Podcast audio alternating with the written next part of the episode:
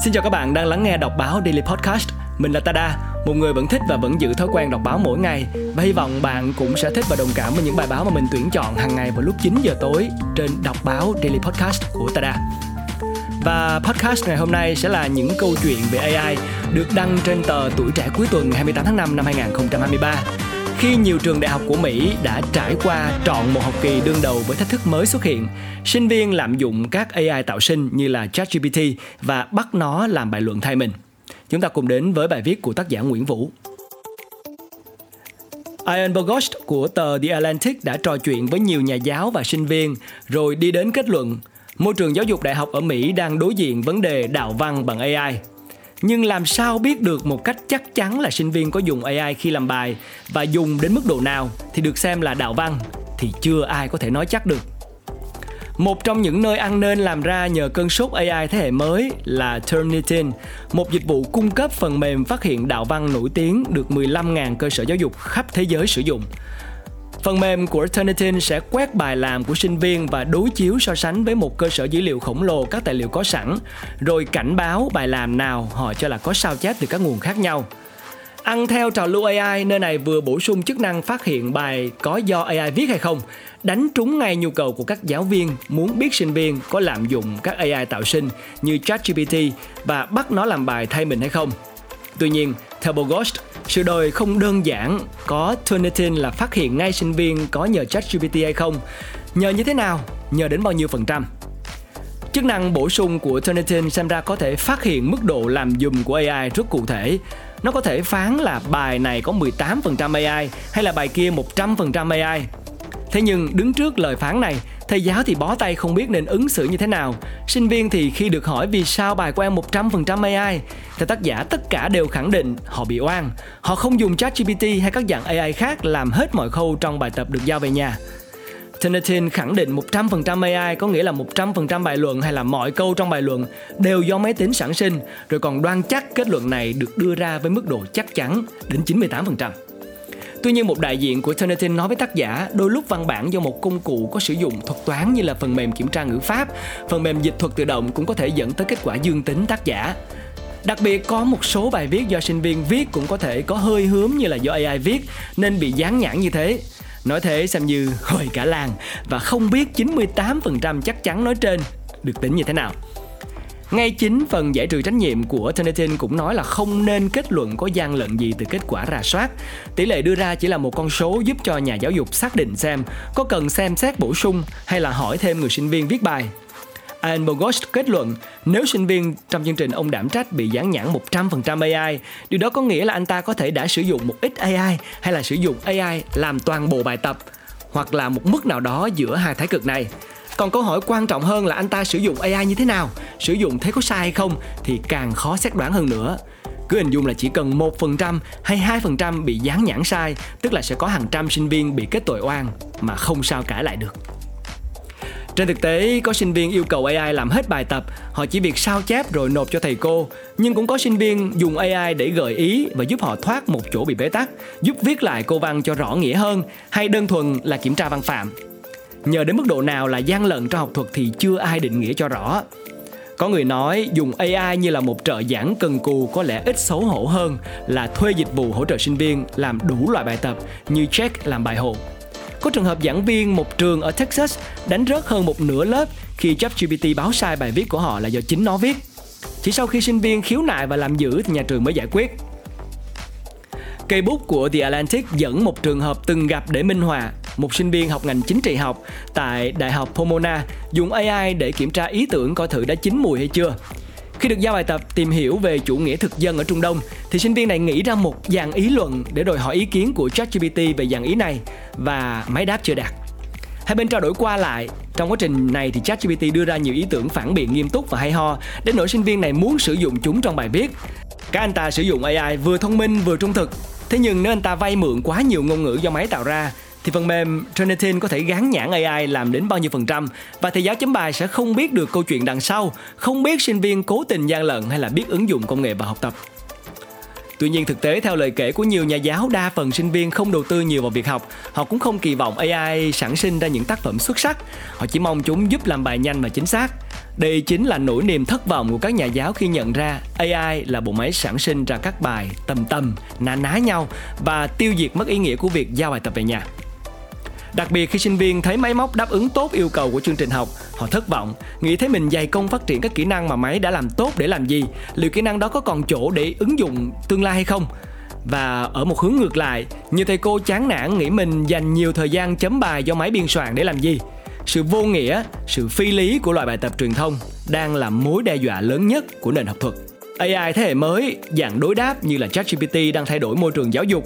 Nhiều giảng viên phải đổi cách dạy, tổ chức lại lớp học để có thể nhấn mạnh đến thảo luận tại lớp, thực hiện các dự án do chính sinh viên đề ra hơn là chú trọng giao bài tập về nhà. Dù sao AI sẽ giúp sinh viên nào đã giỏi sẵn có nhiều lợi thế hơn, còn sinh viên yếu thì sẽ càng thua thiệt vì sử dụng AI cũng cần kỹ năng và thông hiểu bài vở ở mức độ nào đó.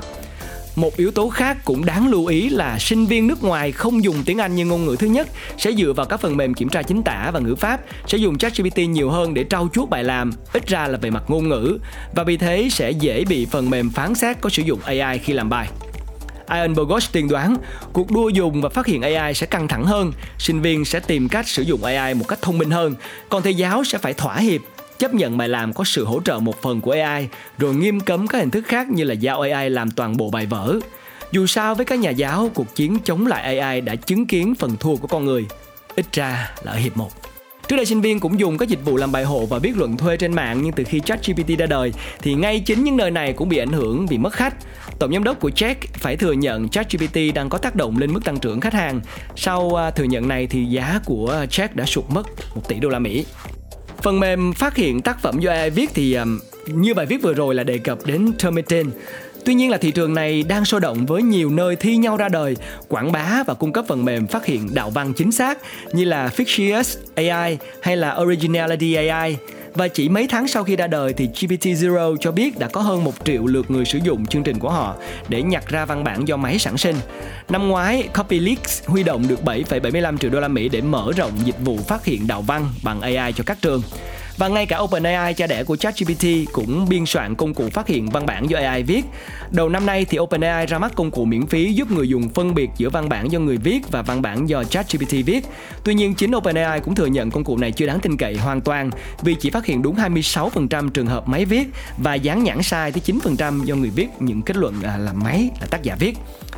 Cuộc đua giữa AI ngày càng tinh khôn và phần mềm phát hiện đạo văn qua AI dường như không có hồi kết. Phần thắng đang nghiêng về AI vì phần mềm phát hiện thường đi sau một bước. Khi vừa nhận ra đặc điểm bài viết của máy thì máy đã tiến thêm một bước mới. Tình hình xem ra không khác cuộc đua giữa virus máy tính và phần mềm diệt virus là máy. Vừa rồi là bài viết của tác giả Nguyễn Vũ, một bài viết về giáo dục khiến cho chúng ta cũng rất suy ngẫm về tác dụng của AI, trí tuệ nhân tạo và những công cụ AI tạo sinh. Và ở trong à, báo Tuổi Trẻ cuối tuần, chuyên trang công nghệ cũng dành một bài viết liên quan đến AI. À, câu chuyện về AI và nghệ thuật. AI có thể làm nghệ thuật hay không? Câu hỏi này không phải tới thời ai cũng có thể tiếp cận công nghệ Generative AI hay còn gọi là AI tạo sinh mới có. Trong 5 năm trở lại đây đã có những cách tiếp cận khác nhau nhằm khám phá tiềm năng của AI trong việc tạo ra các loại hình nghệ thuật mới. Có người dùng thuật toán AI để tạo ra các hình ảnh và hoạt ảnh trừu tượng, vừa gây ấn tượng về mặt hình ảnh, vừa có thể kích thích tư duy. Có người cùng với robot có hỗ trợ AI đồng tạo ra tác phẩm trong thời gian thực. Có người mày mò các câu nhắc như là prompt để AI vẽ theo đúng ý mình. Vậy thì khi AI là công cụ, nó sẽ ra sao? Nghệ sĩ người Đức Mario Klinsmann được xem là người tiên phong trong lĩnh vực nghệ thuật ứng dụng trí tuệ nhân tạo AI Arts. Trong một cuộc phỏng vấn nhân phiên đấu giá Ngày nghệ thuật đương đại của Sotheby London cho tác phẩm Memories of Passerby do AI thực hiện vào ngày 6 tháng 3 năm 2019, Klinsmann nói Vẽ hai tô màu chưa bao giờ là thế mạnh của tôi vì tôi chưa bao giờ kiểm soát được các cơ tay của mình như khi viết mã máy tính, tức là code. Vì vậy, thay vì chiến đấu chống lại cơ thể của mình, tôi tạo ra một hình ảnh trong đầu. Tôi muốn học cách hướng dẫn máy móc làm điều đó. Memories of Passerby I là tác phẩm digital arts phản ánh niềm đam mê cả đời của Mario Klinchman đối với việc sáng tạo và thao tác hình ảnh sử dụng công nghệ số. Để thực hiện nó thì Klinchman đã huấn luyện mô hình AI của mình bằng cách sử dụng hàng ngàn bức ảnh chân dung từ thế kỷ 17 đến thế kỷ 19. Anh đã tạo ra một ứng dụng giống như Tinder để đẩy nhanh quá trình học tập và dạy cho cỗ máy sở thích thẩm mỹ của riêng mình, chịu ảnh hưởng của chủ nghĩa siêu thực, surrealism như là Mark Ernst. Nhờ vậy, Memories of Passerby Eye thể hiện những cách diễn tả kỳ lạ về khuôn mặt con người, những ví dụ do AI tạo ra về cái mà Andre Brereton gọi là vẻ đẹp khó cưỡng. Sinh ra năm 1970, Klinsmann lớn lên trong buổi bình minh của trò chơi máy tính trên các thiết bị cầm tay, điện tử thùng và máy tính gia đình. Là một người tự học, Klinsmann bắt đầu học lập trình máy tính vào những năm 1980 và mong muốn theo đuổi sự nghiệp công nghệ và nghệ thuật thị giác, visual arts. Klinsmann bắt đầu sự nghiệp trong lĩnh vực quảng cáo và thiết kế. Năm 1994, anh thiết kế các trang web trên thế giới, mạng lúc bây giờ còn non trẻ. Và kể từ đó thì hoạt động nghệ thuật của anh đã phát hiện và phát triển cùng với những đột phá về AI và học sâu với những đóng góp hàng đầu của Klinsmann. Klinsmann phát động một khuynh hướng nghệ thuật gọi là Neurography, viết gọn của neural photography tức là nhiếp ảnh mạng thần kinh. Đó là cách làm việc với các hình ảnh do mạng thần kinh AI tạo ra, giống như một nhiếp ảnh gia truyền thống thâm nhập thế giới, phát hiện ra một mô típ thú vị, rồi tìm kiếm những cách tốt nhất để lên bố cục và thực hiện các nhiếp ảnh gia mạng thần kinh hay là neurographer xâm nhập vào những không gian tiềm ẩn đa chiều trong các GAN hay là Generative Adversarial Network, mạng đối nghịch tạo sinh của mình để tìm kiếm sự thú vị, sự khác biệt đối với nhiếp ảnh cổ điển là bằng cách huấn luyện các GAN của riêng mình. Neurographer có thể tạo ra và khám phá những thế giới mới và khác nhau mọi lúc, đồng thời không giới hạn ở một thế giới duy nhất mà tất cả chúng đang sống. Clinchman từng nói rõ quan điểm của anh về AI trong nghệ thuật là đối với tôi, AI chỉ là một công cụ trong lịch sử lâu dài của các công cụ nhất định được sử dụng cho mục đích nghệ thuật. Nhưng tôi muốn nói rằng tôi sử dụng AI như là một công cụ và những tác phẩm tôi tạo ra bằng công cụ này là của tôi chứ không phải sự hợp tác, giống như cách tôi sẽ không gọi một cái búa hay một cây dương cầm là cộng tác viên. Nhưng cũng có một xu hướng AI art khác mà ở đó máy móc thực sự được xem là cộng tác viên của con người. Họa sĩ người Canada gốc Trung Quốc Tố Quân có một cộng sự đắc lực là Doc 4 hay còn gọi là Drawing Operation Units Generation 4. Dark thực chất là một robot, nó dùng cần điều khiển để giữ cọ và phối hợp nhịp nhàng với Tố Quân cùng cô vẽ lên một canvas lớn. Trước Covid-19, Tố Quân thực hiện các buổi biểu diễn vẽ tranh có sự hỗ trợ của AI này qua livestream trên sân khấu hoặc trong bối cảnh phòng trưng bày. Tại phòng trưng bày Gillian Jason ở London, một loạt 4 tác phẩm hợp tác với robot của Tố Quân được định giá 100.000 bảng Anh một bức. Tố Quân đã thiết kế và lập trình khoảng 20 doc với chi phí lên tới 8.000 đô la Mỹ cho mỗi robot. Cô nạp các bức vẽ của mình trong 20 năm cho chúng và khiến chúng thuần thục với việc mô phỏng các nét vẽ của mình. Dark Four thậm chí còn gắn bó mật thiết hơn với Tố Quân. Nó kết nối với dữ liệu sóng não của cô và điều này ảnh hưởng đến cách robot hành xử. Khi Tố Quân và robot cùng mình song kiếm hợp bích thì dữ liệu liên kết chặt chẽ thông qua các tín hiệu chuyển động và ảnh trực tiếp, tức thì giống như các vũ công phối hợp nhịp nhàng. Tố Quân thích gọi các dog của mình là những cộng sự giữa cô và chúng có sự tương hợp và tương tác. Ngôn từ của Tố Quân tiết lộ cách cô nghĩ về AI. Robot không phải là nô lệ và cô ấy không phải lúc nào cũng là chủ nhân.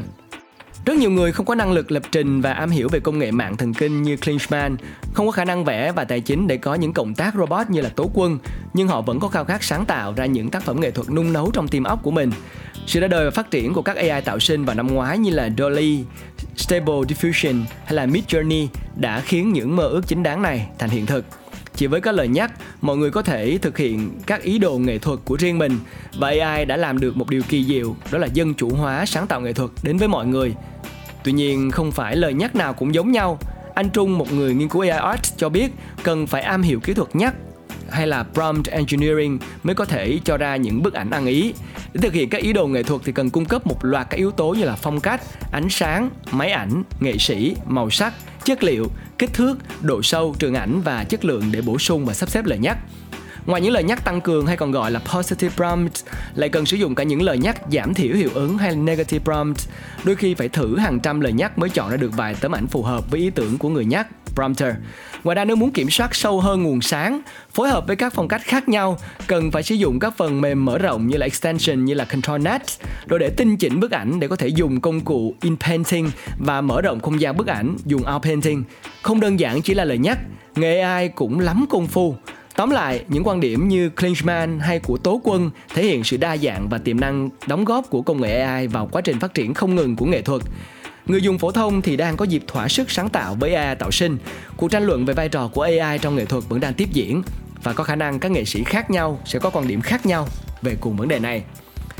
Và vẫn có nhiều nghệ sĩ phản đối việc AI làm nghệ thuật với nhiều lý do khác nhau. Một số người thì tin là nghệ thuật do AI tạo ra không thực sự sáng tạo hoặc là độc đáo vì nó được lập trình bởi con người và thiếu khả năng sáng tạo ra thứ gì đó thực sự mới lạ hoặc đột phá.